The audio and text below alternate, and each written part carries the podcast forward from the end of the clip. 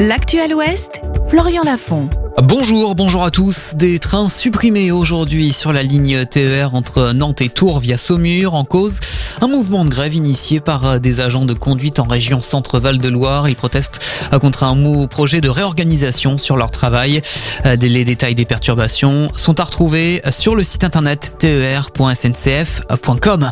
Le camp de la France Insoumise à Angers est-il fissuré en vue des élections municipales de 2026 Dans un communiqué publié en ce week-end de Noël, la fédération angevine du parti estime qu'aucune dynamique municipale à Angers n'est pour l'instant soutenue par la France Insoumise. Une réponse à la création du collectif Angers en commun, formé il y a un mois et demi autour de la conseillère municipale d'opposition insoumise Claire Schweitzer, qui n'a pas caché son souhait de candidater pour 2026.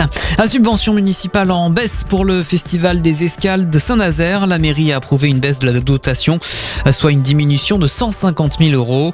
Le maire David Samzin s'est défendu vendredi dernier lors du conseil municipal, indiquant que la baisse a été convenue avec les organisateurs des escales.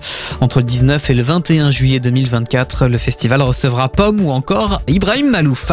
Dans l'actualité nationale, les associations féministes indignées après la publication d'une tribune signée par 56 artistes dans le Figaro. Ces derniers défendent Gérard Depardieu et dénoncent un lynchage.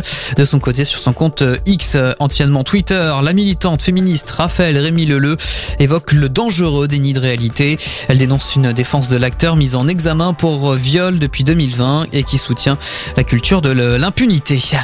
Les visiteurs étaient au rendez-vous cette année à la Mine Bleue. L'ancienne ardoisière située à Segré a enregistré près de 46 000 entrées. C'est 22% de plus qu'en 2022.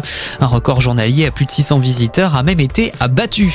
La couleur du ciel pour finir, elle est grise aujourd'hui. Au thermomètre, on attend cet après-midi 13 degrés à Douai-la-Fontaine et Saint-Brévin, 14 à Ancenis. Bonne journée sur scène et rendez-vous très vite pour un nouveau point sur l'actualité.